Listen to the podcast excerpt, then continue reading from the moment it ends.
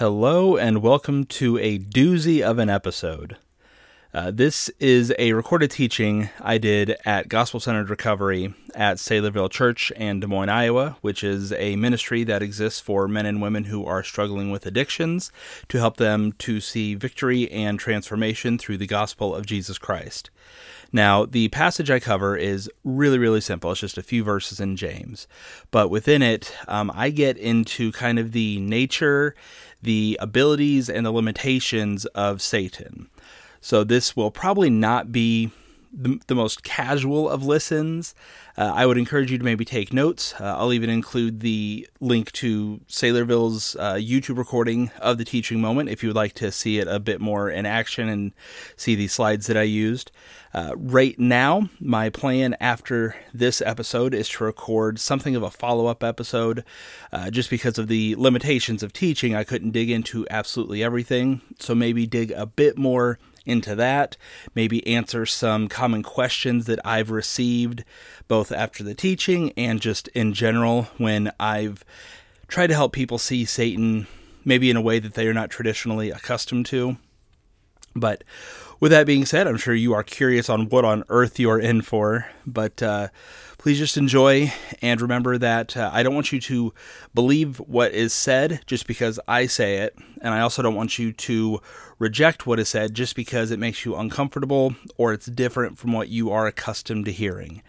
As always, weigh what is said against God's word, not just a single Bible verse, but the whole of what God's word has revealed. And, uh, you know, in this, um, you will have plenty of ammunition for that as I give various references and passages for you to chase down. But again, as I said, uh, if you just want to listen to this straight through, I will have a more thorough breakdown hopefully next week. All right, well, another night of GCR. Um, excited as always to be here teaching. Uh, very excited that I get to lead us in launching into uh, the book of James, uh, probably one of my favorite books, uh, especially when I just uh, when I'm doing my Bible reading, I just you know don't want to struggle too hard. I just want some nice, simple truths. James is a great book for that.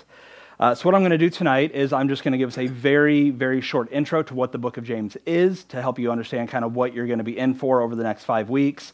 And then we're really just going to be talking about three verses tonight. Three verses, one simple truth, but I think a few people here might be challenged by uh, what we're going to be seeing in God's Word. So, as a quick intro to James, uh, you can see this in James 1 1, uh, but this was written by James. Uh, historians and theologians believe this was the half brother of Jesus. Uh, so, Mary and Joseph did actually have kids after Jesus, and it is uh, long believed that James is one of them. he is writing to the church in the dispersion or the diaspora. if you read Acts chapter 8 and 11, you can see that as the as the gospel started spreading within Jewish communities, uh, religious and political persecution started driving them out from where they were. And so they ended up getting kind of scattered all throughout the region. Uh, and as you can imagine, uh, finding yourself in that situation where you had your comforts, uh, you had what you're familiar with, and then just being kind of forced out into a totally different situation, especially as Jews often getting sent into very pagan territories and things like that would be difficult. And so James is ultimately writing to these people who are almost left without anything familiar, anything comfortable, and they're just trying to figure out how do I now live? And so this is written to this Jewish audience, but also really uh, we can imagine any uh, non Jews who had been saved through the proclamation of Jesus Christ as these Jews were being planted around um, by persecution, but ultimately we know by the will of the Lord. Um, and then with that, uh, again, very practical letter just about Christian living. You know, you can, uh, you know, we went through Hebrews, and Hebrews was chunky and tough. James is just nice. Um, you know, you can read a few verses at a time, get a good truth, um, and just really see uh, the, the will of the Lord through it. Uh, but what I want us to do tonight is we're going to be in James chapter 1, uh, verse, starting at verse 13. Uh, so James says, Let no one say when he is tempted, I am being tempted by God. For God cannot be tempted with evil, and he himself does not tempt anyone. So, tonight, as you saw in the title slide, and obviously what he's talking about here, we're going to be talking about temptation and ultimately where temptation comes from. Uh, and this is an important thing, I mean, for all of Christian living, right? But especially in a, in a setting like GCR, where all of us are very familiar with the realities of temptation, especially the destructive effects of what happens when we give in to that temptation and surrender to it. And so, what James says here, the very first thing is not if you are tempted. He says, let no one say when they are tempted. So we know temptation is going to come, and we need to have a realistic and biblical understanding of what temptation really is, so that if we have any hope of saying no to it, we can. Uh, but what he says here is to not say that I'm being tempted by God. Uh, you know, it's easy to think that, you know, we have an all powerful, um, all knowing, ever present God of the universe, so that when this temptation comes, it was easy for this audience to say, God must surely be doing this to me. You know, God is the one who's trying to test my faith or try me or something like that. And James is saying, no. We don't want to blame the wrong person for temptation. We don't want to point the finger at saying, this is the source of my temptation, when that's not actually the source. So the question that we want to ask is who is the right person that we need to point our finger at? Who should we blame when that temptation comes? What James says is very simple. It could be understood in about two minutes, probably. But if we don't accurately understand temptation, we are going to completely miss what he says because a lot of us, I think, are coming in here with some misunderstandings and presuppositions about how temptation works and where it comes from. So before we can go on to the next simple verse in James, we are going to have to take kind of a big detour, but I think a very important detour and one that if what I say is true, is going to absolutely transform your walk with Jesus Christ and how you respond to your temptations. Um, because we are ultimately going to say, is Satan the one who tempts us? Because that is probably the default answer is no, of course God's not tempting me, but it's Satan. Satan whispers lies. Satan personally attacks me. You know, he's out to get each and every one of us. Um, funny story. So I, I finished prepping this lesson on Friday. And uh, I forgot that there was a movie coming out called Come Out in Jesus' Name. Some of you may have heard of it. It's a movie, um, it's a documentary about these guys who have a ministry where they go out and they cast demons out of people, uh, Christians and non Christians alike. I had completely forgotten that I had tickets to this coming up until Sunday when my friend's like, hey, are you ready? Ready for what? No, I'm not. So, but as I was sitting there in the movie last night, about halfway through, I realized, oh my goodness everything I have prepared is a complete argument against what I'm seeing in this movie. So I don't want to sit there and say God did this, you know, because I, I, don't know with an actual fact how involved God was in that, but it's very hard to ignore the reality that God is in control. I, I you know, want God to be the one who leads me in my study, and that is where my study brought me in a world where this idea of the, the, spiritual threat and danger and reality and power of Satan is so prevalent that audiences, you know, people in my own church, maybe people at Saylorville, people all around the country are hearing that Satan is out to get you and all these evil spirits are the ones that are, are tempting you and making you want to sin and you need to be delivered from them. So um, we're just going to get into it and ask the question number one, does Satan tempt us directly? Um, a lot of you have probably heard people say, or you've said it yourself, that, you know, Satan's just whispering these lies to me. Let us consider one thing before we make that claim, and that is that in all of recorded biblical history, Satan is only recorded as speaking to three people. First is Eve in Genesis 3 1 through 6. Garden of Eden, you know, did God really say, uh, he also may have spoken to Adam. We're not sure based on the narrative, but it's possible that he also spoke to Adam. And then finally, he spoke to Jesus Christ. You can read that in Luke chapter 2, the temptation in the wilderness. These are the only three people who could honestly say Satan was whispering to me. What we want to ask is what did they have in common? If it's true that these are the only people Satan has ever whispered to in all of history, why? Adam, Eve, Jesus did not have a sin nature. They needed an outside force to tell them to choose something or to let them know that they could choose something other than God. Because you think about it. God planted the garden. He said, Adam in it. He said, he said, Adam, here's a tree. Don't eat from the tree. What did Adam know? Okay, don't eat from the tree. Easy enough. Satan comes along and says, hey, here's another option. You could eat from the tree. You could be like God. That had never entered their minds prior to that. Same with Christ. He had no sin nature in him, drawing him away from anything other than the perfect will of God. So, does Satan whisper to us? We want to be careful when we use people like Adam, Eve, and Jesus and say, well, he whispered to them, maybe he whispers to me, unless you don't have a sin nature, in which case I want to have a conversation with you. Uh, so now next, what I want us to look at is what is it that we do know about Satan? Because we have a lot of assumptions about Satan, a lot of stuff that we've heard, that we've read, that we just assume in our own reading. What I want us to do is get a biblical understanding of who and what Satan is, what his capabilities are, and also what his limitations are. The first one is that we know that Satan is an angelic being. You can read that in Ezekiel 28:14, which says that he was an anointed cherub. Um, you see uh, in uh, Matthew a passage we'll talk about in a moment about how Satan is lumped in with angels. Uh, you know, it, it's very clear and obvious that Satan is not a timeless being like God. He is a creation. He is a created angelic being. And if that's true, then that means that Satan, because he's not unique, because he's not this evil version of God, he's going to have the exact same powers and limitations as any other angel that we see in the Bible.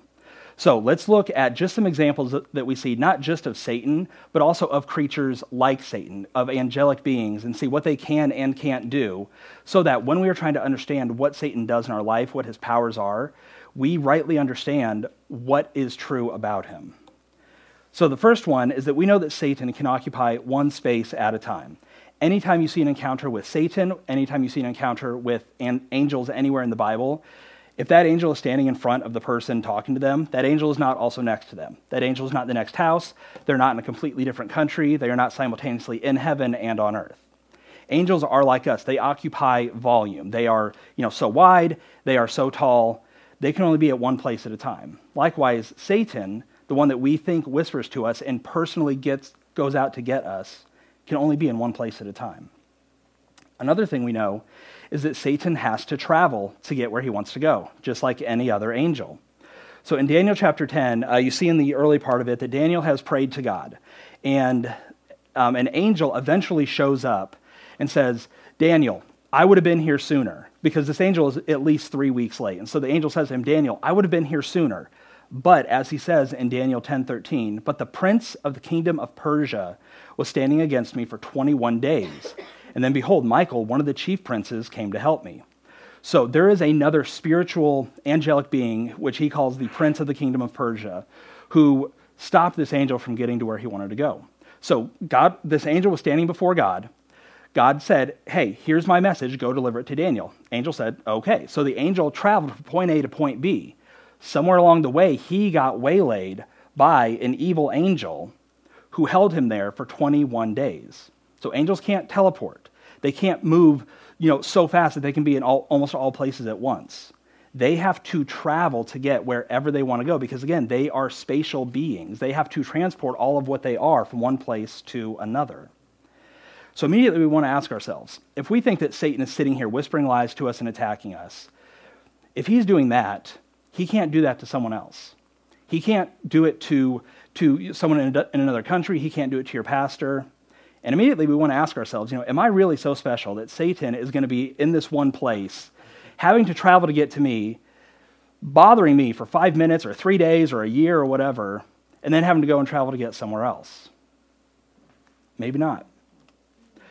Next, we know that Satan and all angels have limited knowledge and they can't read minds. We know that angels do not have access to all knowledge like God has. Angels are kind of like us in that they have a certain amount of knowledge, and as they observe, as they see things happen as time goes on, they learn new things. They don't have access to unlimited knowledge. Likewise, there's no reason to think they can read minds because there's nothing in all of the Bible that implies that an angel can read a mind. Angels have to communicate with humans verbally. It's always a verbal communication. The only person that we know that can read minds is God. And we want to be so careful not to make Satan out to be this evil version of God. Maybe not quite as powerful, but really close and having almost all the same abilities as God. If Satan's an angel and we don't see angels reading minds, we want to be very careful to assume that Satan can read our thoughts. Likewise, we know that Satan has to speak audibly. Again, any encounter with an angel, anytime Satan is dealing with humanity, it's always a verbal conversation that he is having. So if you think that Satan is whispering to you, it's not a feeling you have, it's not a, a draw you have towards sin. Satan needs to literally be speaking in such a way that you may not be able to hear him in a loud room, because that is how angels communicate. We also know that Satan is no more powerful than any other angel out there. And this, I think, is huge, you know, because we can say, oh, but Satan is so evil, he somehow amassed all this power. Let's look at what happens to Satan in Revelation 20, 1 through 3. So this is John looking forward to a future event. And it says, Then I saw an angel coming down from heaven, having the key of the abyss and a great chain in his hand. And he laid hold of the dragon, the serpent of old, who is the devil and Satan, and bound him for a thousand years. So look who God sends to bind Satan. It's not the archangel Michael, it's not Jesus. The Father himself doesn't stop and say, Satan is too powerful. I have to get involved and bind him myself. It's just a random angel, right? Just Jim Bob the angel off on the side holding the keys. God says, Go, bind him. And the angel does.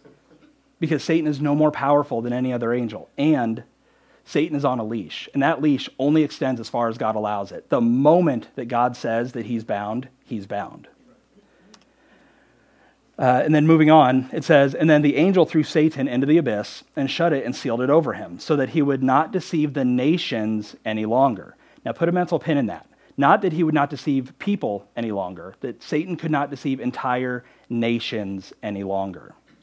Until the thousand years were finished, after which these things, after these things, he must be released for a short time. And if you continue reading Revelation 20, you see that Satan is released. And what does he do? He goes out and he deceives nations. Again, that is going to be key in a moment. Uh, and then the last thing that we can know about Satan is that he accuses us day and night before God. This is in Revelation chapter 12, verse 10, where it basically says that Satan accuses us before God day and night. Now, I want to be careful here with poetic language. I don't think it's saying Satan is literally standing there moment to moment, constantly hurling accusations against God's people. I'm going to work under the assumption and be conservative and say that Satan is, what this is probably saying is Satan is before God frequently, spends most of his time in the courtroom of God, acting kind of like a slimy lawyer and finding every little thing about God's people that he can point to and accuse and say, oh, look at them. You know, they've been, they say they've been saved by the power of Jesus Christ, but look how they are living according to my will. Look how they're falling for all the things that I lay in front of them. Look how they say they love you and then go out and live like they used to. That's what Satan spends a lot of his time doing. So let's just get a picture and an understanding of Satan versus how we assume he is. We assume that Satan can do almost anything, that he knows almost everything about us, that he hears our thoughts, that he's personally attacking each and every one of us, that he's whispering to each of us. But the picture that we've painted of Satan through what God's word has revealed about angels and Satan himself is that they can only be in one place at one time. They have to verbally communicate for us to hear them. They can't speak into our minds, they cannot read our minds and they're on a leash. They can only do so much. So immediately, this all powerful, great enemy of Satan picture that we often have, where he's the one who's making us just do all these things and have all these temptations and have all these horrible thoughts, it's not holding up very well. So, that is not, of course, to say that Satan is not a threat. Satan is absolutely a threat. Satan is more of a threat than any of you probably realize. But Satan's methods are not these little personal attacks that we ascribe to him, where when things are really hard, that's when Satan's there. Satan works. Satan gets his attacks in most often when we're not even paying attention, when we don't even realize that he's the one doing it. So Satan has basically a twofold method for how he actually brings deception to our lives. First is that he controls the world system through rebellious angels. Time does not allow me to dig into this, but um, you know, note down the passages, read them yourself. Uh, but in Deuteronomy 32, 8 through 9, we see basically heaven's perspective of the Tower of Babel. So, you know, the Tower of Babel, mankind had come together. They had tried building a city reaching up to God. God came down. He confused their languages, and they broke up into their own separate nations. In Deuteronomy 32, we see the heavenly perspective of this, where it says that God divided the nations to what are called the sons of God. These are angelic beings. Each nation in the world was assigned basically a resident angel who was tasked with overseeing and guiding these nations that it says that God disinherited. And their job was to basically point them back to God, to drive worship and understanding of God to these people so that they could live out the lives that they wanted to. God had disinherited them because of their rebellion. That didn't mean God was done with them. He had tasked these angels to, to oversee humanity. But in Psalm 82, what we see is God is basically bringing down the hammer on these angels, saying, You have completely failed in your duties to guide humanity, like I told you. Look at them. They are broken. They don't know righteousness. They don't know justice. They have no knowledge of God because these angels had failed in their duties. Now, where we see these connections is in Matthew 25 41, where it says that the lake of fire was created for Satan and his angels. So here we see that these angels, whether some of them, whether all of them, they have aligned themselves with Satan, and they are basically working together in tandem to bring deception and misery to the world. So, understanding that, because I know not a lot of you are convinced, but let's say for a minute that this is true, that, that what we're fighting against, that what we're dealing with is not one on one attacks, but entire nations controlled by rebellious angels. Think about what Ephesians 6:12 says. For our struggle is not against flesh and blood, but against the rulers. The rulers of what? Against the authorities. The authorities over what? Against the world forces of this darkness, against the spiritual forces of wickedness in the heavenly places. That's what this is talking about. We are at war. But we are not at war against a single guy named Satan who's constantly plotting and out to get us. We are at war on a worldwide scale. All the world is designed to drive us towards the plans of Satan. And that is what we're fighting against. We are fighting against an entire country ruled by spiritual forces that are constant. I mean, you look at, look at America right now. Where do you think this is coming from? Humans are messed up, but where are they getting these ideas? Why do we keep driving ourselves towards darkness? Because there is more going on than just people making really bad choices. There's an entire spiritual kingdom over America and over the world driving us in that direction. Whoops. All right. Uh, and then Revelation 23, I said to put a mental pen in that. Satan gets bound, and what does he stop from doing? Deceiving whole nations. This is all territorial, territorial language. This is all kingdom language that we're dealing with here. This is what Satan's dealing with. He's not making one on one attacks. He's way too smart for that, and he does not have time to mess with you when he has much bigger plans and much really sneakier plans to get you to act on what you're already going to do. And what we know that he does then is not make individual attacks, but he bombards the world with deception. Again, Ephesians 6, verse 16. In addition to all, having taken up the shield of faith, with which you will be able to extinguish all the flaming arrows of the evil one.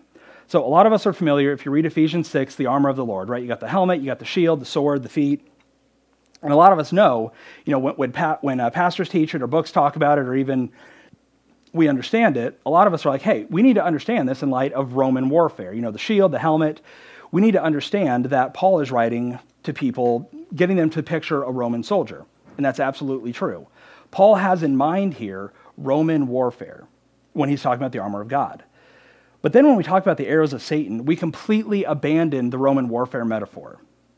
And instead, we picture something like this Legolas from The Hobbit or Lord of the Rings. A master archer who stands toe to toe with people, you know, just, just 10 feet away from people, and he takes out an arrow, and if he fires that arrow, it's a direct kill shot against a single target. And he just keeps doing that. He just keeps attacking people from point blank range. That is how we picture the arrows of Satan. Is it's this, this you know, one-on-one duel that we're having where we've got our Roman armor and Satan is running at us with a bow and arrow trying to attack us. But again, we need to understand what's being said here in that same metaphor of Roman warfare. And in Roman warfare, you didn't have a single archer charging the front lines. You had hundreds, you had thousands of archers, and they were nowhere near the front line. They stood in the back behind the front line and they just fired arrows indiscriminately into the fray. They didn't have individual targets. They just knew that if they are shooting 10 arrows and 100 other guys are shooting 10 arrows, those are going to hit something, right? And so, how Roman archers worked is to just bombard their targets with arrows. It didn't matter if one archer hit someone. Enough arrows, enough distraction, enough chaos, a lot of those were going to hit. A lot of people were going to die. You didn't know if you succeeded in that hit, but that wasn't the point. And so when Paul is talking about how, you know, we need to, to extinguish the flaming arrows of Satan, that's not Satan shooting one arrow at you, watch out. It's that the world is covered in thousands of arrows raining at you every single moment. And if you are not watchful, you're going to take 50 arrows to the chest while blocking that one that you think you're actually aware of. So, what I want us to understand before we get to the very, because I told you, James is a simple book, right? This is hard stuff. This is stuff people have probably not thought about or heard of. But what we need to understand is the same thing that James's audience understood before we can hear this simple truth. And that is that there's no biblical or logical foundations for Satan tempting individuals on a daily basis. We don't see it in the Bible, and by logical, I mean that when we understand the nature of Satan as a rebellious angel, the limitations that he has don't line up with the powers that we give to Satan. We also know that Satan deceives on a global scale. There is so much more going on than just that one temptation you are fighting with at that very moment. And then finally, we give him too much credit, but also not enough credit. We give so much power to Satan, turning him into an evil version of God, that we completely miss what he's actually doing. And what he's actually doing is so much more nefarious, so much more destructive, that I guarantee everyone in here, myself included, are currently allowing Satan to attack us moment by moment without even realizing it. So, let's just assume that what I'm saying is at least somewhat accurate. That temptation does not come from God, like James rightly said, but let's say that temptation also doesn't come from Satan. Where does temptation come from? Why are you tempted? Why do you struggle with the desire to give in to your addiction, to give in to your, your quote unquote bad habits and things like that? Where is that coming from? James says it in the next verse. Each one is tempted when he is carried away and enticed by his own lust. Or the English Standard Version says that they are lured and enticed by their own desire. We don't need Satan's help to sin. We are more than capable with our own sin natures of doing it ourselves. We're not Adam and Eve, we're not Jesus. We don't need someone to drive us towards sin. Satan doesn't need to mess with that. All Satan has to do is just provide opportunities. He lays out the buffet knowing full well that if we desire to sin, all we need is an opportunity to act on that sin. That is how Satan operates. He has created an entire world of distractions, of, of desirable things, of ways to find your identity, of telling you what you deserve, of telling you what you need to live to be happy, of telling you you need to be happy in general, and that's what your life is all about. This is the deception of Satan. But we are not tempted by Satan. Satan does not whisper to us, Satan does not attack us. Satan provides opportunities for us to do what we already want to do. It is our desires. It's what we truly believe. It's what we truly want in the depths of who we truly are.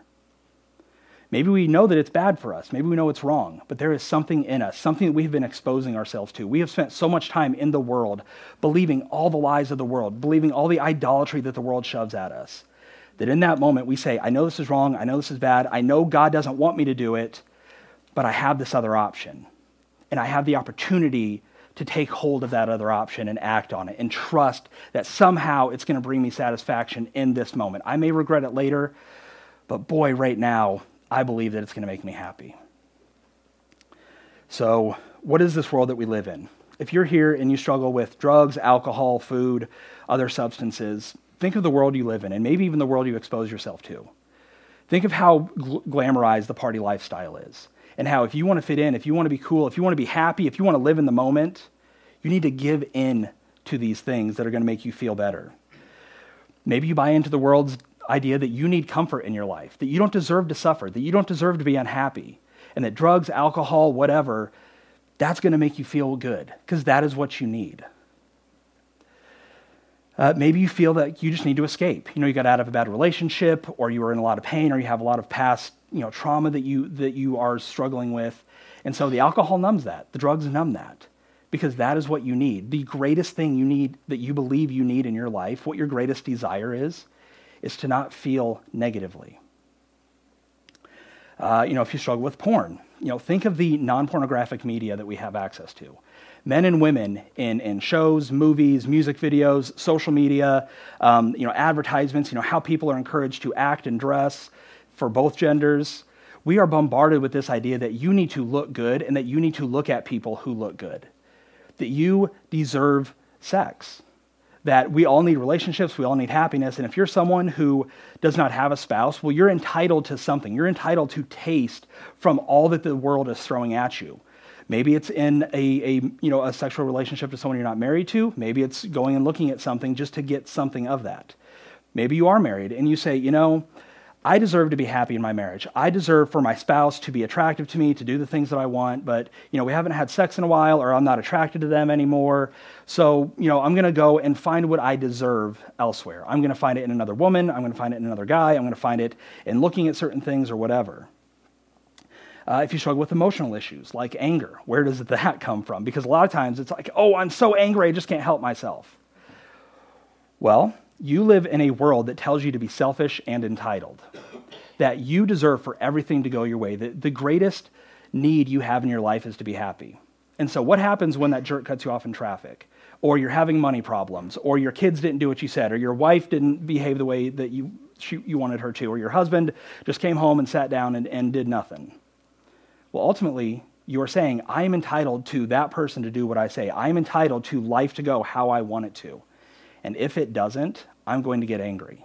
I'm going to unleash my wrath on the world because how dare it not give me what I am entitled to? So if you struggle with anger here tonight or any other emotional issues, really ask yourself not is anger your issue, but what are you getting angry about? What are you believing that you need? Where are, as James says, where are your desires at that's leading you to say, this makes me angry? And then James goes on says that when lust or desire has conceived, it gives birth to sin, and sin, when fully matured, brings forth death. Now, a very critical thing we need to understand is that notice when sin comes in. Sin doesn't come in at the temptation, sin comes in at the action. Now, temptation comes from sinful motivations and sinful desires, as we'll see in a moment. But please realize that when you, when you feel that urge for alcohol, you feel that urge to go to a website, you feel that urge to hit that guy, that in and of itself is not the sin. The sin is when you give birth to it. When you, when you let that temptation dwell, when you let that temptation control you, when you give in and say, Yes, this is what I need to be happy, and I'm going to go get that happiness. That is when sin comes. And then as sin matures, as we let that sin keep growing in our life, as we keep giving into that addiction, as we keep being controlled by that emotional issue, as we keep ultimately not living for the Lord, then it's going to bring us to a point of death. This could be physical death. But this could also just be destruction. I mean, really, how many in here can say that because of your addictions, because of your sins, you've seen it wreak destruction all across your life? You know that what he's saying is true, right? Me too. You all know that this is true. You know that you immerse yourself in worldliness. You, you spend your time, you know, driving to work listening to the news or listening to secular music. You spend your time, you know, seeking entertainment and distractions your time in God's word, your time in prayer, your time serving God, not just sitting at home reading the Bible, but actually going out and doing God's will in your life, most of you know that's very minimal in your life. And so it should come as no surprise that when you are immersing yourself in worldliness, in a, in a sinful, Satan fueled worldview, there should be zero surprise that you are then tempted to give in to these things. You've already spent six days out of your week after church not looking at God's word, not thinking about godly things. Are you really surprised that you've spent hours upon hours, weeks, months, years of your life primarily being a citizen of the kingdom of Satan and then being like, boy, where did this temptation come from? It's because we are allowing the world to tell us what we should desire. And then as we let the world continue to tell us what we desire, we have no reason to choose the things of God because we are lured, we are enticed. We see that this thing over here is desirable. We can get it our way. We don't need to wait for God, who may not give us the spouse we want, may not give us the comfort and the rest and the freedom from, from depression and anxiety that we want. So we will fix the problem ourselves because the world gives us a way to do it. The world gives us permission to do it. And the world tells us, you deserve to be happy, and we buy it. So before I wrap this up, I want to uh, just look at a graphic. Uh, this is uh, something I adapted from my friend Chris Lenore. Um, I, I, streamed it down and simplified it a bit. Uh, but this gives us kind of the progression of sin in your life. So just to help kind of bring down everything I'm talking about. So what I want you to do is to think about a sin that you struggle with, right? A temptation that you frequently have. It can be something recent, it can be something you know historically you struggled with. And put, your, put that sin in this as we're talking about it. So sin starts with a desire, as James tells us, right? We desire something in this world. And, and it's not that desire is wrong, right? Because we can desire the things of God. But this desire that we're talking about is I desire it at all costs, right? I feel that I deserve something. I don't want this thing to the glory of God. I want this thing to the glory of myself. So let's take. Uh, we'll, we'll, take, we'll take sex because that's the first one he's got on there. So you, someone desires sex. They could have no idea how to, to fulfill that desire. They could know they want it, but they may not have good opportunity to, to see it out, right? But if you live in the world that we live in and you desire sex, how hard is it to satisfy that desire? Or if you want money, how hard is it to download music, to steal time from your boss, to, to find any way to satisfy the things that you need, to overspend on Amazon, right? It doesn't have to be stealing, but it can be I desire money, I desire the freedom that comes to get the things I want, and so I'm going to spend irresponsibly. I'm going to be, you know, a, a shopaholic. I'm going to be addicted to spending money incorrectly take anything you're struggling with. The ultimate reality is that you want that thing and you want it now. And so, what does Satan do? Where does Satan come into this? Not in generating our desire, but in offering us a variety, a whole buffet, a whole world of ways to satisfy our desires. To say, you know, hey, you, you, you know, God says to live this way, God says to desire it this way, but look at all these other options you have. And look at everyone around you who is so happy. Look at everyone in your movies and your TVs and your books, in your, in your social media feeds and your friends. Look at them chasing this stuff. Look at them. They're not living for the Lord, they're not denying themselves. You can have this now. And if not this, how about that? Because we have billions of things in this world that we can chase after that's going to distract us from God, that's going to let us feed our sinful desires. And so we are lured, as James says, right? We, we see that thing, we say, hey, I want something, that offers it to me, so I'm going to go and I'm going to pursue it. I'm going to dwell on it. I'm going to think about it. At the same time, as the world presents all these things to us, and as we are exposing ourselves to worldly thinking, as we are allowing our minds to be conformed by the world, what is the world telling us? That porn is good, that there are no genders, that you know you you deserve happiness, that you you need to be happy in your marriage, and if your spouse isn't doing it for you, then leave them. Because what you deserve most is happiness. You deserve satisfaction, you deserve safety, you deserve whatever it is. And so, Satan offers us this world of things that tells us hey, if you want to be satisfied, if you want to rest, if you want to finally feel good, check this out. And so, what does that tell us? You know, I'm unhappy, I'm uncomfortable, I'm miserable, I'm lacking something in my life. Maybe this will fill that, fill that void. You know, how many of you, how many of your addiction stories begin with, you know, I was struggling, I was in a dark place, I didn't know what I wanted, so I just tried alcohol. I just tried drugs once. What was that? That was a world of options telling you, hey, this can help you, this can make you feel better. But again, remember I said that the temptation itself is not the sin. It's when we act on that desire, when we say, that alcohol could make me feel good, but I'm going to choose the way of God. You have not sinned. But if you say, that alcohol is going to make me feel good, but I'm not going to yet, but maybe, maybe I'll keep it in the back pocket for when days get really bad. And then someday at work, someday at home, whatever, things just go, you know, completely off the rails, everything's miserable. Well, remember what you kept in your back pocket. Remember what you allowed yourself to dwell on. Even if you didn't dwell on it day by day, when you allow that thing to be an option, when you allow it to keep tempting you day by day, then eventually you're going to be like, yeah, maybe, maybe this is the time. Maybe it will bring me because this Bible stuff's not working, church stuff's not working, God's not answering my prayers, I'm not getting what I want now. So I'll, I'll try it my way.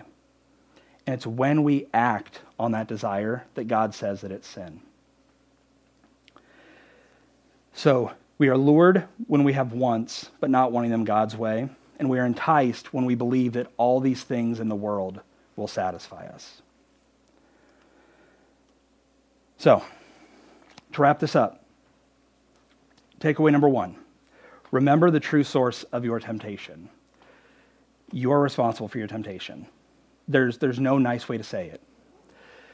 Think of the worst thing you've ever done. Think of the worst thing you've ever thought. Think of the worst thing you've ever wanted.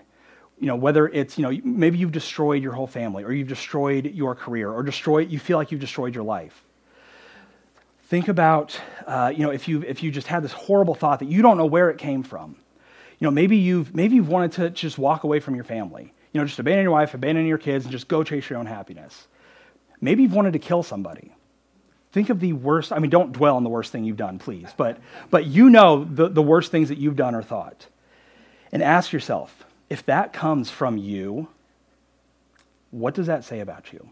How depraved are you truly? If all those horrible things you've done, all the destruction in your life, if that is because you simply chased after your desires, you can't blame Satan, you can't blame biology, you can't blame your upbringing. If you can only blame the choices that you have made, the, the worldliness that you've immersed yourself in, the lies of the world controlled by Satan that you've believed, that you've allowed to say, yeah, maybe. Yeah, you know, I'm not going to believe those really crazy things, but you know, I can I can find my identity in politics. I can find my identity in being successful. You know, I can I don't want to make too much money because I don't, you know, I don't want to look bad, but you know, maybe money will bring me some happiness we buy into this stuff. And the more you surround yourself in worldliness, the more you are not in God's word, the more you are not praying, the more you are, you know, treating church as this kind of flippant thing that's, you know, an optional social club or something you do to check a, a, a list off the box, a box off the list.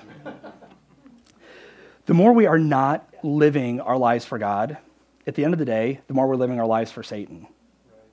Not that he's making us do anything. Satan knows precisely what we want. Not us individually, but humans in general. He's a smart guy. He, doesn't, he knows he doesn't need to attack you. He knows how much you hate God on your own. He knows how much you will chase every little idol, every little satisfaction. You will dive headfirst into sin. That's not hard for Satan to make happen. All he has to do is say, hey, God said don't eat from this tree, but have you considered this other option? And that is all he needs for you to chase after that sin, for you to look, for you to be lured and enticed. And take that drink, take that hit, visit that website, say that word, hit that person, whatever you're struggling with. All Satan has to do is just give you a world and let you go prancing through it, not living your life for the Lord, but living your life for yourself and then having Jesus as an emergency pull handle when things get too bad. That's not the life that God calls us to, but that is a life that a lot of people in here tonight are living that it is your life. It is primarily your life six days out of the week, maybe six days and 24 hours or 23 hours out of the week. But that, you know, that one hour you give to God and you say that should be enough. It's not. You need to choke out the hold that Satan has in your life. The only way you do that is not to be stronger, not to be better, not to be smarter, not to have good self control, but to just live for the Lord. Do not fulfill the desires of the flesh, and you will fulfill the desires of the Spirit. Number two, do not let your desires be conformed to a world that Satan controls. There's this little verse called Romans 12, 2. Maybe some of you have heard of it, right? Do not be conformed to the world, but be transformed by the renewing of your mind. If there's any English nerds out there, you may notice that be conformed isn't something we choose to do. It's something we allow to happen. We are passive. We can sit there and say, World, Here's how I'm going to spend my time. Here's where I'm going to put my desires. Here's what I'm going to think about for my identity, for my satisfaction, for what my future needs to be, for what my life is about. And the world's going to happily conform us. Or we choose God. We reject the things of the world. We reject the distractions and we say, no, I'm not just going to be I'm not just going to resist those things, but I'm going to be present with God. I'm going to model my life. I'm going to, I'm going to immerse my life in the things of the Lord then you're going to be transformed. It's not something you fight for, it's something that you allow to happen to yourself. Number three, during temptation, turn away from sin's promises and towards your Savior. Again, that's, that, that temptation is not where you've committed your sin. That temptation is not where you have failed God. When temptation comes, whatever it is, however big, however small, you still have Jesus there, willing to deliver you. There is no temptation that's overtaken you.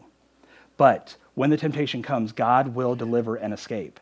Sometimes that escape is as simple as walking away, stepping away. Sometimes that is, escape is throwing your phone in the blender.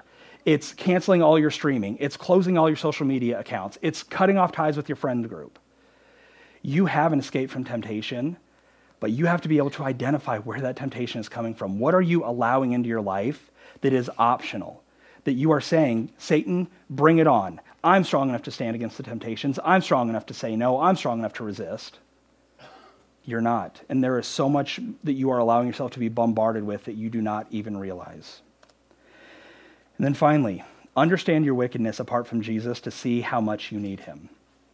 Like I said, if you take this, if you chew on it over the next few weeks, if you really say, where is this temptation coming from? Why am I having this thought? And you accept that you really are as sinful as your thought life is, as your actions are, how desperately do you truly need Jesus in your life? Because suddenly, Jesus isn't a means to make you just a little bit of a better person. you'll realize Jesus is your only source of goodness. Because goodness only comes when we are seeking to do things because we love the Lord. God isn't interested in us just doing good things, and us just kicking our habits, and us just saying no to sin. He's interested in us also saying yes to Him, to choosing Him. And the more we see our wickedness, the more we see how vile, how sinful, how wretched we are without Jesus Christ, the more we realize just how much we need him, how every little good thing that we do, how everything that we are not tempted by is purely because of the goodness of Jesus Christ in our life. Now, if you're here tonight and you know that, that you don't know what this Jesus thing is about, or maybe you're not sure if you're a Christian, you know, you maybe prayed a prayer, but you're just not sure. I'm going to be honest with you. None of this matters to you. You are not in the kingdom of Jesus Christ. You are in the kingdom of Satan. You are a slave to sin, as Romans 6 tells us. It does not matter. I mean, I, I don't want you to take that drink, right? I don't want you to get in those fights. I don't want you to struggle with depression and want to kill yourself. But the reality is that those things, you know, killing those habits, you know, cleaning yourself up, that only matters for the few decades that you get in this world. It doesn't matter one iota in eternity. There is no amount of good, no amount of self improvement, of behavior modification that you can bring on yourself to impress God. You are as wretched and vile as you know you are. And even more so because there's stuff that you may think is good about yourself, not even realizing that it comes from a place of sin and pride and arrogance. None of you are good. And if you do not have Jesus Christ, then the first thing you need to do is realize that one, your sin has separated you from God. You are under God's judgment. God will judge every sin, every law breaking that you have ever committed. Because there's no good that you can do, Jesus Christ had to come. Right? Jesus Christ is God. He came in the flesh. He lived a perfect life like we never could, like Adam never did. He died on the cross, and on the cross, God punished our sins on him. So, a way to think about it is that we had a criminal record that had our whole list of, of crimes on it. But Jesus says that those who will ask him to save him, who will trust that he alone can save, he will erase your name and he will put his name on it. He will take that penalty for you so that you can be forgiven and you can have eternal life with God, so that the stuff I've talked about tonight can matter to you. But if you are here tonight and you have trusted in the sacrifice of Jesus Christ, if you know that He is your Savior, you know that He has set you free from the bondage of sin, then you've got to live for him. Jesus didn't just save you to get you out of hell in the future. Jesus died so that you can live today. And you are not living if you spend hours a day scrolling on your phone, of hanging out with people that you know are not good for you, of setting your thoughts on things that are not God. Jesus Christ did not save you for you to just live your life back in the mud where he found you. If you're struggling with temptation, if you're struggling with addiction, realize the source of it is your heart, your desires, the things that you are allowing yourself to believe. Repent from them, turn from them, and find your, your full satisfaction and your full identity in Jesus Christ alone. Amen. Let's pray. Thank you for listening to this episode of Onward in the Faith. Make sure you subscribe to the podcast and visit onwardinthefaith.com where you can read hundreds of articles about every area of the Christian life. If this ministry is a blessing to you, there are three ways that you can support it. You can pray for Ray and Onward in the Faith itself. You can share this episode with others, or you can help with various expenses by visiting patreon.com slash in the faith or following the link in the show notes. We hope this episode has encouraged you to keep moving onward in your faith towards maturity in Christ.